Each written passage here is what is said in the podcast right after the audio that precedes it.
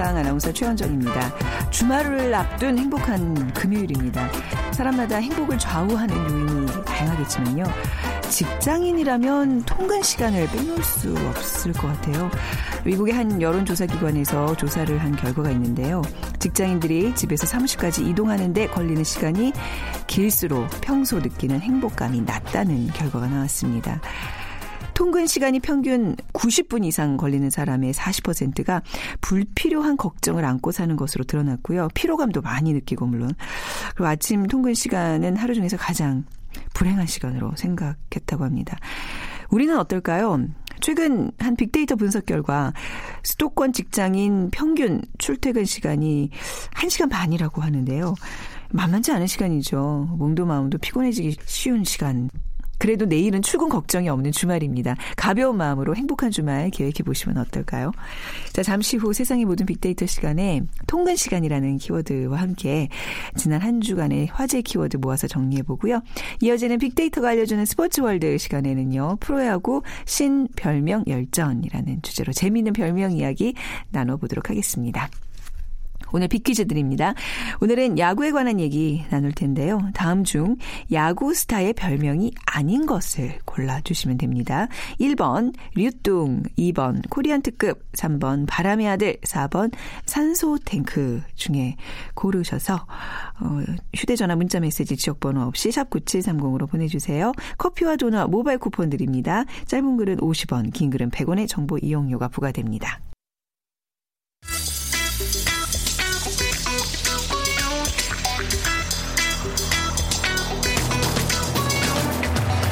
오늘 여러분이 궁금한 모든 이슈를 알아보는 세상의 모든 빅데이터. 다음 소프트 최재원 이사가 분석해드립니다. 네, 다음 소프트 최재원 이사 나와주셨습니다. 안녕하세요. 네, 안녕하세요. 네. 자, 한 주 어떤 이슈들이 있는지 먼저 키워드부터 볼까요? 네, 일단 그 수도권 직장인 평균 출퇴근 시간에 대한 또 이 화제가 있었고요. 그리고 극심한 가뭄이죠. 지금 말라 죽고 이 농작물에 대한 지금 얘기들이 많아 있었습니다. 그리고 올 추석부터 명절 고속도로 통행료 무료 소식이 아, 있었네요. 그래요. 자, 첫 번째 키워드 저희가 오프닝 때 살짝 언급을 했습니다만 어, 수도권 직장인 평균 출퇴근 시간이 우리나라 이제 1시간 반이라 그랬는데 굉장히 기네요, 생각보다. 네, 그래서 이 사실 뭐 먼 데서 출근하시는 분들이 또 많이 많죠, 있으니까 요즘, 네. 가까이서 출근하시는 분들의 어떤 평균 시간이 음. 이렇게 조사됐다라는 거고요. 이 조사는 어, 한 그 통신사의 빅데이터 사업단에서 지난 4월 수도권에 거주하는 3, 40대 LTE 가입자 42만 명의 그 동선을 분석한 결과라고 하는데요. 네. 일단 뭐 데이터상으로만 봤을 때는 출근보다 퇴근이 더 오래 걸린다. 아무래도 음. 이 퇴근은 몰릴 수밖에 없고 출근은 약간 또 분산될 수 있기 그런가요? 때문에 음. 이런 어떤 결과가 나왔네요. 약간 뭐 최사님도 뭐 정시에 출근해서 정시에 퇴근하는 분은 아니라서 이렇게 많이 걸리진 않죠. 그렇죠. 제법 멀리 사시는데 출근을 조금 늦게 하시는 음. 회사들이 좀 있는 것 같아요. 음. 네. 평균 출근 시간은 그럼 어느 정도 걸리나요? 일단 평일 기준 월요일에서 금요일까지 그 서울의 하루 평균 출근 시간은 46.9분이고요. 네. 퇴근 시간은 49분으로 나타났고요. 사실 인천은 42.6분, 또 퇴근이 42.8분이었고 출근이 40.6분이요. 경기도는 출근이 43.4분, 또 퇴근은 43.6분. 그래서 세 지역의 평균 통근 시간은 이 89.4분으로 나타났습니다. 그래서 네. 하루에 출퇴근에만 약 1시간 30분을 쏟는 셈이고요. 사실 이번 조사는 그 LTE 통신 신호를 그 분석해서요. 월 근무 일수가 10일 이상 되고 또 하루 근무 시간이 6시간 이상의 그 내근직 근로자로 추정되는 가입자를 대상으로 했다고 합니다. 네. 사실 그 안 막힐 때는 이거보다 훨씬 덜 걸리는 거리인데 말이에요. 거리는 어느 정도 돼요? 어, 일단 그 출퇴근 거리는 서울 기준으로는 서울이 13.3km로 가장 짧았고요. 네. 그리고 인천이 15.7km, 그리고 경기가 16.7km 순이었는데요. 이 서울 내에서는 이 노원구 지역이 16.6km로 가장 길었고요. 음. 그 다음으로는 도봉구, 강서구가 그 뒤로 이었습니다. 그러니까 도심에 있는 뭐 종로구나 중구, 용산구는 11km 내외로 좀 짧았는데 아무래도 이 회사가 여기 몰려 있기 때문에 네. 짧을 수밖에 없고 또 시간상으로는 이 노원구 지역이 출근 시간이 56.4분, 퇴근 시간이 57.5분으로 가장 오래 걸렸고 용산구가 또 가장 짧게 걸렸습니다. 사실 저는 회사가 용산구거든요. 네네. 네. 네, 그래서 서울에서 출퇴근하는 경우 대체로 출근보다는 퇴근에 더 많은 시간이 소요가 됐고요.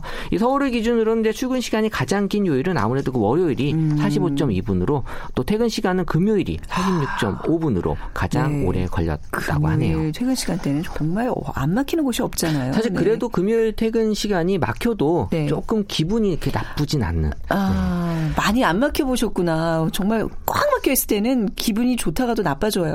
뭐 적당한 네. 그런 시간이 있겠지만 어쨌든 뭐 월요일 날 또 막히는 음. 것들이 더 어떻게 보면 퇴근보다는 힘들지 않을까 생각은 네. 들어요. 우선 좀 도심에서의 어떤 그 주거 환경이 좀 좋지 않기 때문에 좀 비싸고 이러기 때문에 수도권에 거주하면서 서울로 출퇴근하는 직장인들이 많이 있잖아요. 점점 이런 분들이 많아지는 네. 것 같고요. 그 인천이나 경기도에 거주하면서 서울에서 일하는 그 직장인의 출근과 퇴근이 모두 1시간 이상씩 걸렸는데요. 네. 출근 시간은 월요일이 69.2분 그리고 퇴근 시간은 금요일이 60.3분으로 가장 길었고 어, 아무래도 이 퇴근이 출근보다 도 오래 걸리는 이유는 차량 정체가 일단은 어, 이 예상이 되고 있고요. 퇴근 시간대에 서울 시내 평균 교 통 속도는 시속 28.6km였고요. 출근 시간대는 29.3km.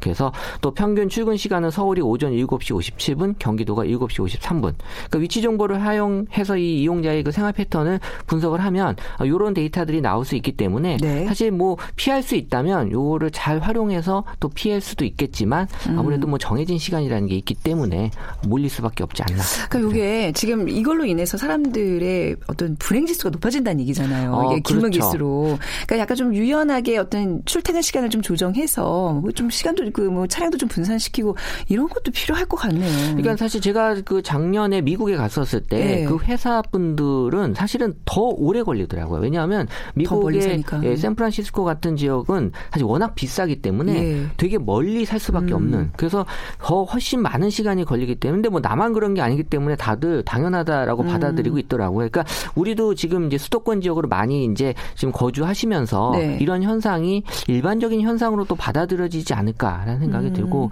지금은 이제 그 시간이 참 괴로운 시간은 맞죠. 아무래도 어. 뭐 즐거운 시간은 아닐 수 있죠. 뭐 제대로 앉아서 가는 것도 아니고 그렇죠. 여러 사람한테 치여서 가는 그 시간이니만큼 또 이왕 뭐 피할 수 없다면 근데 그 시간을 좀 유익하게 좀 재밌게 보낼 수 있는 스마트폰 사용 그쵸? 시간이 늘어날 수밖에 없어요. 음. 뭐그 시간에 스마트폰을 많이 보실 수밖에 그쵸? 없지 않나. 네. 네.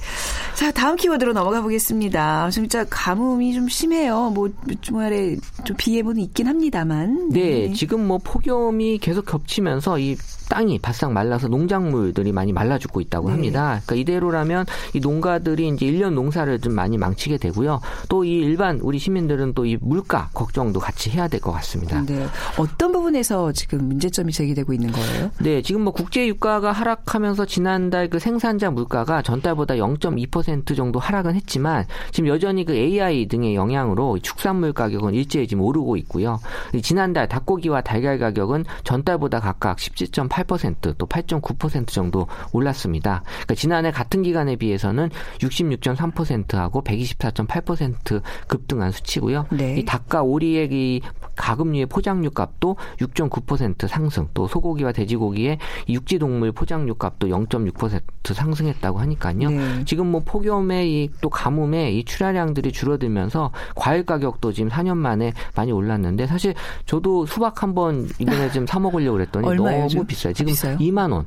아, 한 뭐, 통에요? 예, 19,800원 뭐 그렇게 이 받고 있어서 네네. 사실 좀 감이 지금 사기가 좀 부담스럽더라고요. 음, 이 가뭄, 이 날씨가 물가 상승과 직결이 되기 때문에 뭐가 이제 대책이 필요한 건데 정부의 대책 뭐가 나오고 있죠? 일단 정부는 물가 관계 차관 회의를 좀 열고요. 그래서 네. 생활 물가의 그 상승이 서민 가계 부담으로 직결되기 때문에 이 범정부 차원에서 대응 방안을 지금 마련하겠다라고 밝혔습니다. 그래서 일단 달걀 가격의 경우는 그 태국산 달걀 수입 이외에도 이미 정부가 수미한 달걀이 한 400만 개 정도를 지난 1일부터 공급하고 있고 이 방법으로 이 달걀 가격이 안정세를 또 찾지 못하면 이 다음 달까지 달걀을 추가로 공급할 방침이라고 합니다. 네. 또 아울러서 이 닭고기값 안정을 위해서 또 비축 물량 8천 톤을 또 시장에 풀기로 했고요. 또 어획량 감소로 가격이 크게 오른 오징어도 다음 달까지 정부 수매 물량에 1,400톤을 내놓고 네. 이 8월 2차 물량도 방출할 계획이라고 하고 있어서요. 지금 뭐 어떻게 보면 정부 소비자 단체 다 연계해서 음.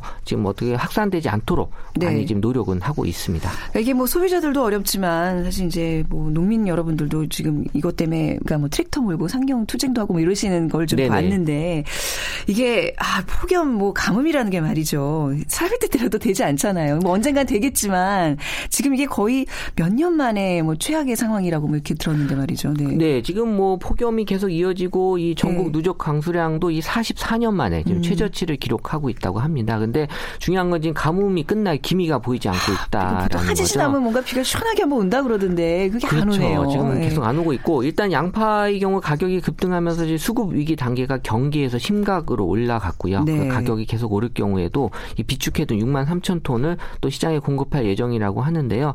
지금은 뭐 고랭지 배추 가격도 지금 상승할 것 대비해서 8천만 규모의 봄 배추를 또 비축하기로 하고 있어서 지금 많은 대책들이 지금 나오곤 있습니다. 그래서 음. 뭐 지금은 뭐 대책 도 중요하지만 우리가 이걸 잘 받아들이고 네. 어떻게 보면 좀 잘 이겨 나가야 될 것 같아요. 이 물가라는 게요. 한번 이런 어떤 외부적 요인 때문에 자연적 요인 때문에 한번 오르기 시작하면 떨어질 줄은 몰라요. 그렇죠? 그렇죠. 그게 문제예요 지금. 그래서 이 빅데이터로 사실 폭염 예측을 지금 계속 하고 있는데요. 예. 사실 뭐 이거 예측을 해서 지금보다 조금 더 준비를 더 일찍 한다라는 측면은 있지만 사실 폭염을 그렇다고 막을 수는 없는 거거든요. 어떻게 보면은. 아, 빅데이터로 폭염이 예, 견이 돼요? 예보가 돼요? 왜냐하면 이제 어. 그 동안에 있었 던 여러 가지 데이터를 기반으로 해서 네. 우리 뭐 이 재난 관련돼서 어떤 폭염이나 이런 어떤 홍수 같은 태풍 음. 같은 것들은 지금은 이제 많이 예측을 하고 있는 추세거든요. 네. 그래서 뭐 미리 알아서 어떻게 보면 더 좋게 이 준비를 할 수 있다면 사실 이런 부분들이 지금은 빅데이터로 많이 활용이 될 수 있을 것 같아요. 아, 많은 분들이 걱정하시는 게 지난해 여름처럼 그렇게 더우면 거의 재난 수준인데 그렇죠. 그렇게 재난이죠. 되지 않도록 예 빅데이터가 어떻게 좀 신경 좀 써주시면 안 될까요? 네, 알겠습니다. 그렇게 될 수 있으면 참 좋겠는데 말이죠.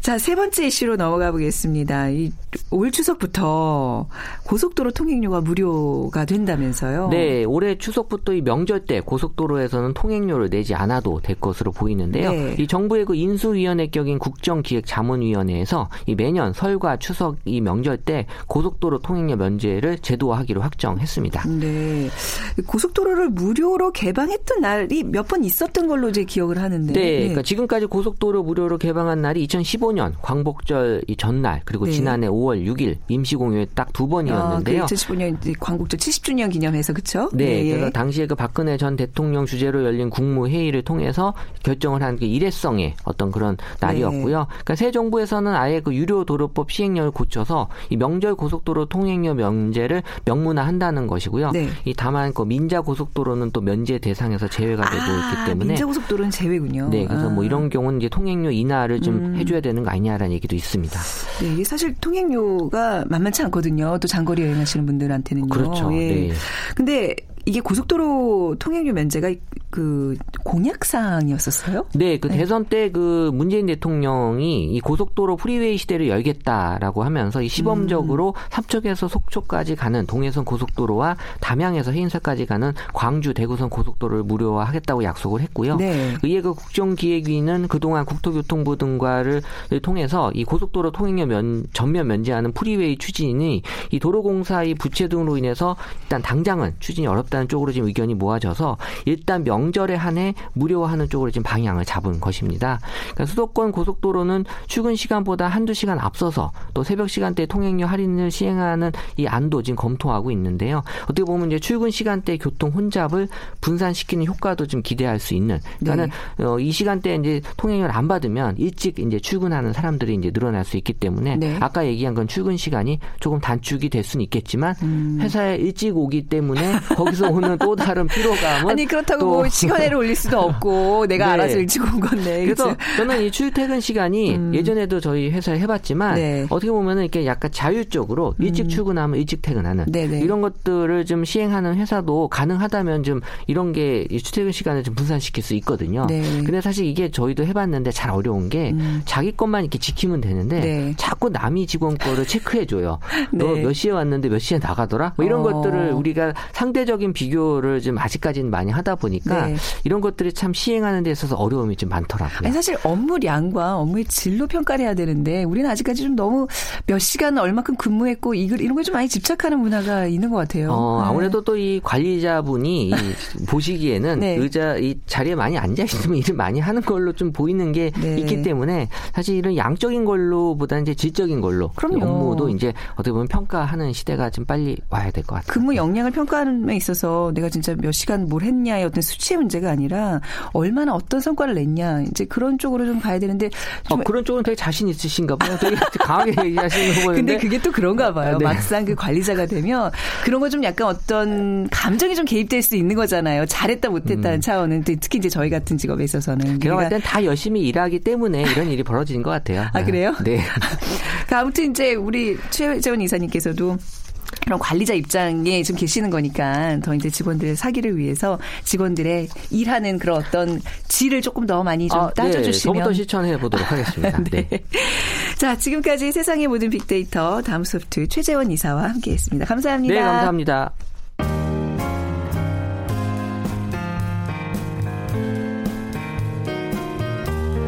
미래를 예측하는 힘, 세상을 보는 새로운 창, 빅데이터로 보는 세상.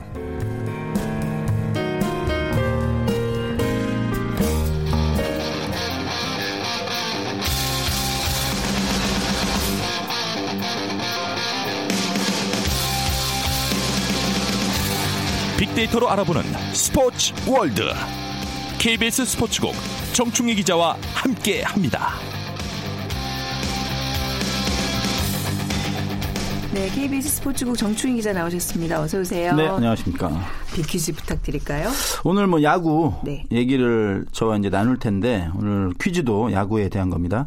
그 다음 중 야구 스타의 별명이 아닌 것 음, 골라주시면 별명, 되는데요. 네. 1. 류뚱 네. 2. 코리안 특급 네. 3. 바람의 아들 4. 산소 탱크 음. 하나가 딱 아주 유명한 분의 별명이에요. 네. 야구 선수는 아닌데. 네. 네. 자, 빅데이터로 보는 세상으로 지금 정답과 여러분들의 의견 보내주시면 됩니다. 휴대전화 문자 메시지 지역번호 없이 샵 9730이고요. 짧은 글 50원, 긴 글은 100원의 정보 이용료가 부과됩니다.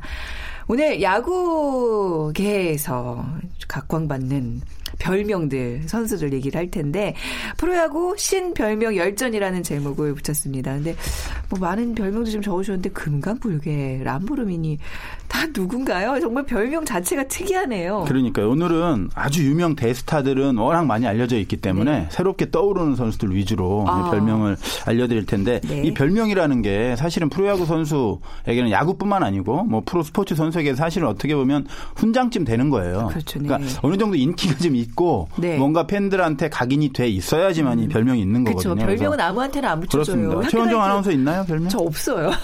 아 없어요? 그러고 보면 왜 좀 인기 많고 뭔가 좀 개성 어. 넘치는 아이들은 항상 어렸을 때부터 뭔가 별명이 있다 그러는데 저는 별명이 없었네요. 이름이 최원정이니까 뭐 최요정 이런 거. 아! 진짜 괜찮죠? 어, 괜찮다. 네, 그걸로 한번 하시고 깜짝 놀랐네요. 네, 어찌됐든. 센스가 넘치시네요. 대단해요. 기자께서. 네, 네. 그런. 그, 이 별명이라는 거를 또 빅데이터 네. 분석 우리가 또 과학적으로 한번 봐야 되는 거 네. 아니겠습니까? 봤더니 이 별명을 그 검색한 건수가 10만 건이 넘어요. 그런데 음. 연관 감성 검색어가 뭐 귀엽다, 네. 좋아하다, 영민하다, 예쁘다, 웃기다, 이상하다, 잘하다, 좋다. 그러니까 뭔가 관심이 상당히 있는 음. 거고 긍정적인 내용이고 또 뭔가 나에게 각인이 되어 있는 그렇다라고 네. 하면은 프로 선수는 별명이 있어야 된다. 음. 그래야 뭔가 그래도 한 가닥 하는 선수라고 음. 인정받을 수 있는 그러네요. 것이 아니냐 이렇게 네. 생각이 들어요. 어, 익숙한 별명 있잖아요. 뭐 뭐가 있을까요? 국민 타자. 뭐, 아, 국민 타자 너무 근데 국민 타자 너무 많은 사람들한테 붙여줘서 말이죠. 아니에요? 아 그런가요? 국민 타자 한 명이죠. 이승엽 선수. 그렇죠. 아 맞죠. 네, 갑자기 네, 네. 또 이건 모르실 것 같은데 양신. 양신은 잘 모르겠어요. 양준혁. 아. 성이 양신되다가 신처럼 네. 자란다 아. 양준혁. 뭐 바람의 아들 아실 테고 이종범. 네. 조선의 4번 타자. 아, 저 이거 오늘 무슨 시험 볼거 같네. 아이데와 돌부처. 돌부처. 저, 저기 투수죠. 그렇죠. 아 누구더라? 지금 던지고 있어요. 아까 아, 저 누구였더라? 아 지금 던지고 있지는 않군요. 네 누구죠? 오승환. 오승환. 아 네. 오승환. 아 또. 그또 하나 있어요. 제가 김별명. 이 시간에 한 건데 김별명. 모르겠어요.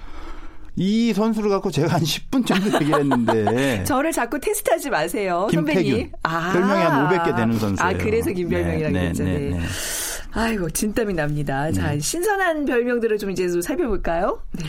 어, 이런 아주 유명한 선수들 말고 네. 올해 이제 정말 잘해서 음. 그 많은 선수들이 있는데 일단 우리차라는 선수가 있어요. 우리차. 뭐예요? 뭐 해외차가 아니고 우리차. 어, 네. LG의 차우찬 선수인데 음. 차우찬 선수가 삼성에서 이적했잖아요. 근데 네. 이 선수가 FA 시장에 나왔을 때 꽤 많은 팀들이 달려들었어요. 음, 네. 가능성이 상당히 높은 선수였기 때문에 그런데 결국은 LG가 거의 100억 원에 가까운 돈을 음. 어 이렇게 내세우면서 차우찬 선수를 데려왔고 그래서 팬들이 너무 소중한 선수를 음. 얻었다 그래서 차시니까 우리 차 아, 이렇게 된 거예요. 네.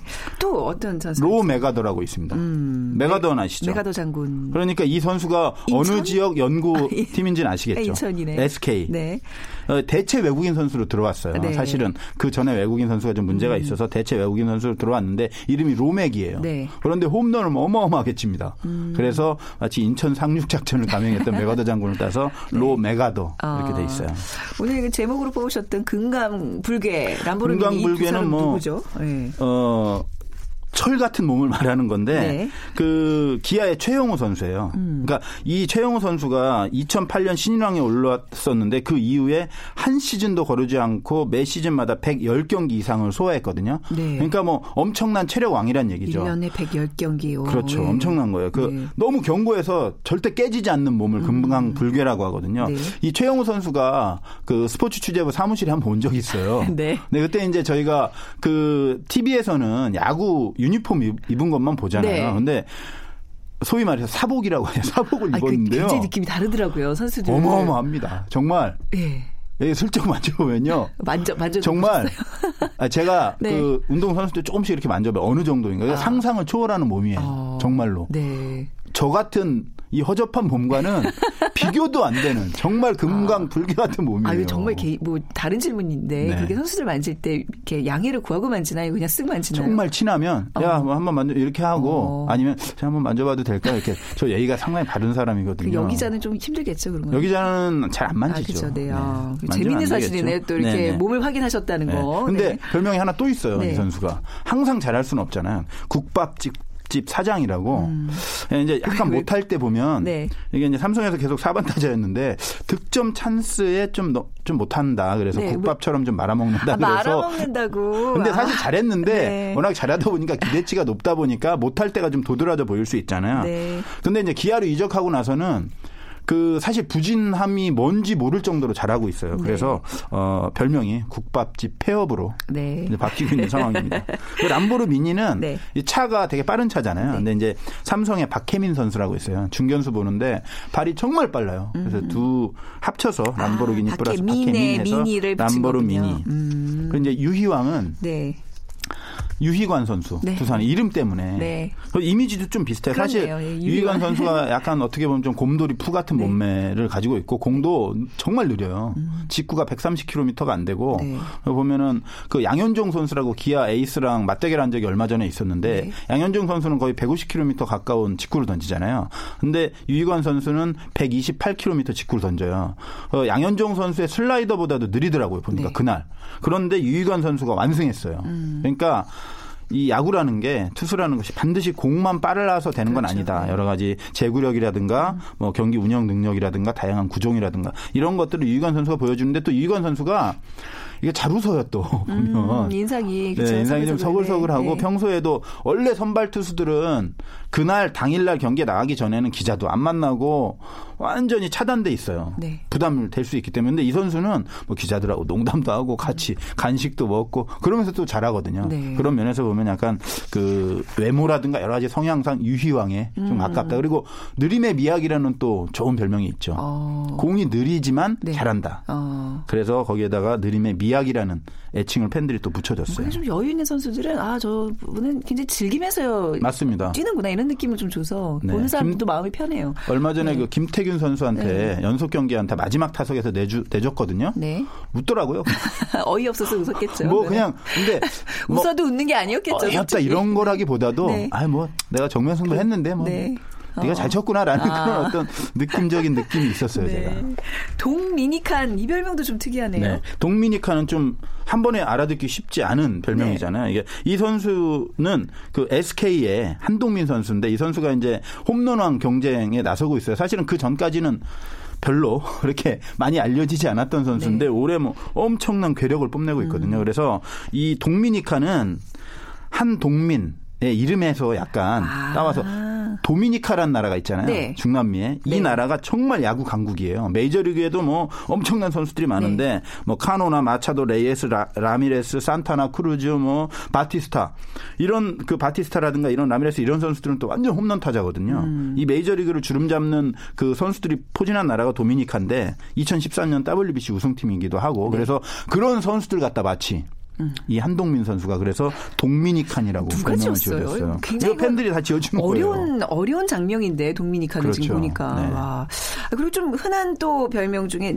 니느님, 그렇죠. 느님, 느님 뭐 이렇게 우리가 붙이는데 그렇죠. 니 느님은 누굴까요? 어 두산의 니퍼트 네. 선수인데 뭐 다 아시잖아요. 우리 음. 윤우님 이렇게 부르는 거 네, 네, 유재석 씨와 그쵸. 하느님 합친 말로 여기는 니퍼트와 하느님 합친 말로 마운드에서 뭐 워낙 독보적인 존재감을 뽐내기 때문에 그리고 또 좋은 일도 많이 하고 네. 정말 신사예요. 이 선수 제가 에피소드 한번 얘기 드렸었는데 음. 처음에 와가지고 취재를 네. 하러 갔는데 키가 2미터거든요. 네. 정말 90도로 인사를 하면서 그리고 저희가 취재진이 보면 취재 기자, 카메라 기자, 그 다음에 이제 카메라 기자 보조 요원도 있고 그러니까 한명한 명한테 다 깍듯이 인사를 하고 끝나고도 서로 예의를 가져서 음. 하는 모습 보고 아, 외국인이 아, 아, 이 선수는 정말 약간 어, 미국 신사 같다 이런 네 느낌이 네. 들었었거든요. 근데 네. 다 뭐 예의도 갖추고 다 좋은 선수들이지만 보통 이렇게는 네. 안 하거든요. 외국인 선수들이 네. 조금 뭐 조금 부정적으로 말하면 약간 건방진 선수들도 좀 있고 음. 어, 보통은 뭐 자신감 넘치는 모습인데 이 선수는 예. 처음부터 그랬거든요. 근데 네. 실력도 최고예요. 음. 그래서 제가 볼 때는 니느님이라는 별명은 확실히 어울리는 어린이다. 잘 어울린다. 라는 음. 생각이 들고 또 어떤 별명 하나 더 어, 소개해 주실 수 있을까요? NC의 포수 김태군 선수 있어요. 네. 이 김태군 선수가 김태균이 아니 김태군 예, 김태균 선수와 이름이 비슷하다 보니까 제가 네. 예전에 별명 한번 이야기할 때 김태균 선수가 김 별명인데 네. 이 선수 이름은 김별멍이라고 한 획이 빠져서 그랬었는데 이 선수가 이제 새로운 그 애칭을 얻었어요. 왕거지라고. 어, 좀 어감 안 좋은데요? 왜냐하면 네. 이 선수가 인터뷰를 했는데 투수는 귀족이고 음. 야구에서 야수는 외야수는 상인, 음. 내야수는 노비, 포수는 거지다. 음. 그러니까 포수가 그만큼 가장 굳은 일도 많이 하고 힘들다라는 네. 걸 이제 표현을 했는데 그게 그런 인터뷰가 왕거지라는 별명으로 그 선수한테 네. 돌아간 거죠. 음, 근데 거지는 거지인데 왕이다. 그렇죠. 네. 그리고 뭐 네. 별명 이름 때문에 네. 별명 지어진 선수들 꽤 많아요. 음. NC의 그 젊은 투수 구창모 선수 있거든요. 네. 이 선수는 뭐 당연히 희날이겠죠. 이런 거 약간 일차원적인 네. 별명. 그리고 넥센의 주전 포수가 박동원 선수예요. 음. 이 선수는 당연히 별명이 참치. 아우, 네. 이런 게왜 이렇게 재밌죠, 저는 근데. 네. 그리고 네. KT의 유한준 선수라고 네. 있는데 이 선수는 잘하거든요. 네. 4번 타율도 많고 그래서 실력은 무한이다 그래서 무한준. 아. 뭐 이런 별명들이 많이 있어요. 별명이라는 게, 아, 진짜, 아까 뭐 최요정이라 말씀해 주셨지만 뭐 그냥 뭐 저를 위로차. 근데 별명이 없다는 거는 뭔가 좀 정충희 기자 별명 있으세요? 그 스포츠. 저는 어렸을 때부터 이름 때문에 벌레. 아. 뭐 회충, 아, 요충 아, 그런 네, 별명이 많이 그렇군요. 있었습니다. 네. 네. 별명이 이렇게 재미도 물론 있지만 지금 이렇게 프로 선수들한테는 굉장히 큰 의미가 있네요. 그렇습니다. 네. 프로 선수들 만나 보면 자기 별명에 대한 애착이 상당히 강해요. 네. 그리고 그런 별명을 팬들이 불러준다는 거에 대해서 상당한 음. 진짜 고마움을 가지고 있고 네. 그리고 별명이 없는 선수들은 별명을 갖기를 원하죠. 그럼요. 왜냐하면 그것은 자신의 어떤 실력을 나타내주는 하나의 척도일 수도 있고 네. 그리고 프로 선수로서 인기의 척도일 수도 있고 음. 그리고 어떻게 보면 팬들과 가까워지는 하는 소통의 매개일 수도 있어요. 팬들이 그 이름 막 이렇게 연호하는 것보다는 별명을 좀 더 약간 친근감이 있을 수 네. 있잖아요. 그리고 우리 친구들 사이에서도 별 별명을 부를 때 야 벌레 뭐 이렇게 부르면 친근감 이 있잖아요. 그렇죠. 앞으로 네. 요정이라고 부르겠습니다. 아니 근데 생각해 보니까 저희 방에서 선배들이 어. 원파라 뭐 그냥 그렇게 부르는 아, 것 같아요. 네. 원파리로 하죠. 아니 아니요 요정 네. 밀고 갑시다. 네. 네. 저는 KBS 스포츠계 정충기 기자와 함께 했습니다. 감사합니다. 네 고맙습니다. 네 오늘 비키즈의 정답은 4번 산소 탱크 박지성 선수입니다. 저희 문자 어, 당첨자 두 분께는요 저희가 개별 연락드리고 또 홈페이지에 올려놓도록 하겠습니다. 빅데이터로 보는 세상 한 주 순서 여기서 마무리하죠. 월요일 오전 11시 10분에 다시 찾아뵙겠습니다. 지금까지 아나운서 최현정이었어요. 고맙습니다.